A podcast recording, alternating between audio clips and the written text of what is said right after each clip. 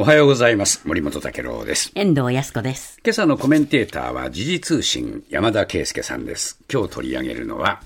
タイム誌と日本の軍事大国化の問題というね、あのタイム誌が、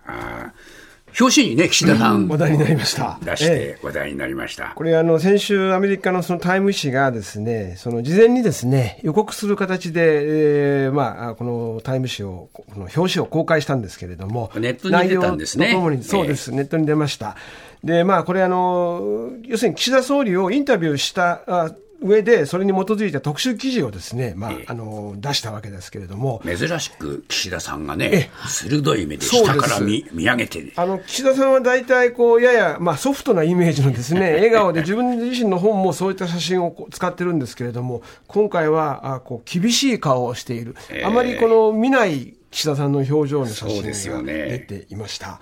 でまあ、この記事はですね、えー10日にネットで公開されたんですけれども、このそのこの表紙の右下にですね、日本の選択という大見出しがありまして、え。でも見出しの下に添えられた言葉は、岸田総理は十数年間の平和主義を捨て、日本を真の軍事力を持った国にすることを望んでいると、こういうふうにこうキャプションとして書いてあるんですあね。ーそうなんですねええええでさらにそのインタビューの、まあ、インタビューに基づいた記事は中身として、これまた電子版で紹介されたわけですけれども、ええータイトルなんですけれども、当初ですね、えー岸田総理はかつて平和主義だった日本を軍事大国に転換しようとしている。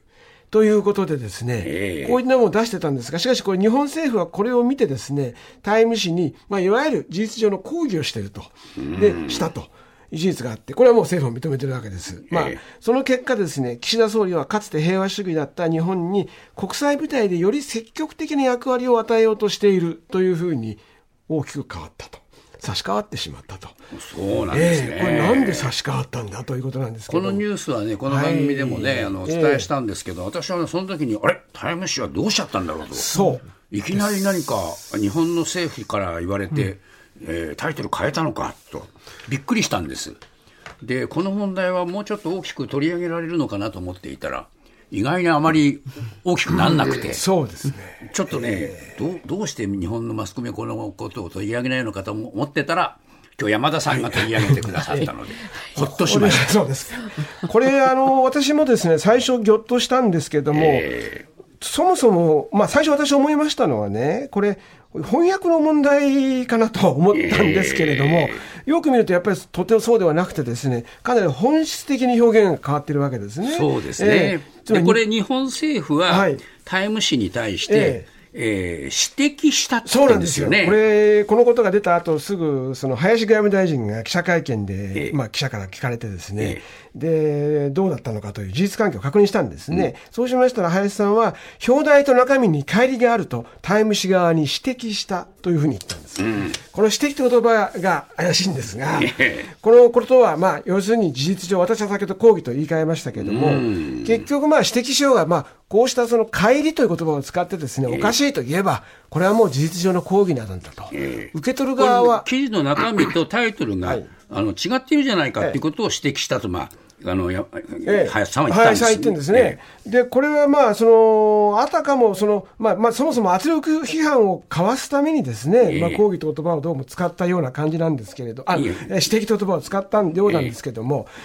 もし本当に間違ったことを、あの、これはおかしいというのであれば、ええそれは本当に指摘なんですけれども、ええこれは、むしろ評評価の問題ですから、日本のせあの外交政策に対するですね、でそれでも指摘しただけで変えてしまったってことは、これメディア側が何らかの忖度をしてしまったんじゃないかと。そうですよねこういうふうにも思います。タイム誌が日本政府の指摘に屈したと、こういうことになりますよね。完全にそういうふうに受け取られてもしょうがないし、逆にそう受け取られなくで、本当に乖離していたかどうかですよ。ええ。そうですよね。これどうなんですええこれはですね、実際にですね、中身を読んでみると、ええ。この岸田政権のこれまでの、まあ、いわば、えー外交もよ、軍事も含めた上で岸田さんはまあ力を入れてるっていうことの中に、まあ、軍事力も防衛費もあ増やしてるんだということを言っていてですね、ええで、これは別に中身何もおかしなことは書いてないわけです。事実としてですね。ええで、それに対して、エディター、まあ、この、タイムの側がそうした見出しを、まあ、つけたんだということに過ぎないわけですから、えー、ですからそこをですね、別に乖離してるわけじゃない。乖離してるっていう表現は、よく、これ間違いとは言ってないんだけども、乖離っていう表現が非常に私はやっぱり恣意的と言いますかね。つまり政府の思っているイメージと記事の出てくるイメージがあの、タイトルが違ったということを言うのであれば、やっぱり乖離っていうのは、これは評論として自分たちの意見とは違うけども、まあそういう意見もあるのかと思って受けたまりましたぐらいならいいんですけれどもね、やっぱ私、会という表現だと、まあ事実上これ、まあ合法だということに言わんばかりのことを、林さんは言ってしまっているってことですね。これまた随分、えー、ね、あの、中身のとは違う、またその逆に言えば、乖離したようなタイトルに変えちゃったっていう、そうそういうふうにも見えますよね。そうです、これ、あの、結局ですね、まあ、あの、まあ、これ、アメリカのメディアにも詳しい専門家なんかの見解も、まあ、こう、まあ、いろいろ聞いてみて、私もそう思ったんですけれども、やはり、そのタイムの側にはですね、まあ、岸田さんの、やはり、政策が、自分、安倍さん時代から変わって、非常にやはり、外交よりも、まあ、外交もだけど、より、この、重視するのは軍事力であると、防衛力であるというふうに大きく変質したじゃないかと、でアメリカ政府はそれをきっとかん、その部分については歓迎しているはずだと、で岸田さんもそれに問う形で、まあ、あの発信しているじゃないかと、そこをこの雑誌ではきちっと取り上げようという趣旨だったと思うんですけれどもね。えー、どうなんでしょうかね、でもこの見出しそのものを変えたというのは、これ、まあ日本政府の指摘だけではなくて、アメリカ政府の動きはありませんでしたか？これ、あの、実は森本さんから指摘がされる私もですね、えー、もう一度考えてみて、私一つ、あっと思ったことがありますのは、実はそのエマニュエル氏のですね、えー、この表紙が公表された直後のツイッターなんですけれども、うん、これなんて言ってるかというと、アメリカ、あの、アメリカの駐日大使ですね、うん、タイム誌の表彰表彰を語った岸田総理にお祝い申し上げます。開発外交、そして抑止力。というふうに言ってるんです。で、総理は国内だけでなく、日米同盟に関してもリーダーシップを発揮していますというふうに、こう、まあ、あの言葉を添えてるんですけれども、うん、ここにあるのはむしろ日本政府が望んでいる建前の部分ですね、えー、つまり外交、開発、外交、抑止力、こういう、ポイントはこの外交って言葉だと思うんです。うん、で、そうなってくると、中身としてはですね、やはり、これはアメリカ政府は確かに、その、世の中的に、その岸田さんが防衛力を増強していることは歓迎だけども、そのような形でタイムが報じると、やはり岸田さんがまた国内で、今度また批判を受けるかもしれないので、この強すぎる表現が困るという日本政府の立場を、私は多分ここ間違いなく共有してると思うんですね。アメリカも、ね、アメリカも。うん、だから、あとは、ここから先は検証しなくちゃいけないことなんですけれども、エマニュエルさんのこの言葉というのも、実は、この、まあ、いわば、あまあ、指摘をした日本側の立場に寄り添ってこの言葉を言っているということがあるとすれば、私は、その、ひょっとしたらやはりアメリカ政府も、まあ、いわば、この、いわゆるところの指摘、あるいは圧力にですね、一枚加わっていてもおかしくないし、事実上、まあ、この表現にはもう、これを読んだエディターは、アメリカ政府の意向も同じなんだなと思ってしまうとすれば、日米ともに政府から、えー、タイム誌は、ちょっとこれ、内容強すぎんじゃないかって言われちゃったとすると、はい。えー、まずいなと、はい、なったのかもしれない、えー、で逆に言うとですね、これ最初ぎょっとしたときに、こんなことで変えるかなと思ったわけですけれども、えーうん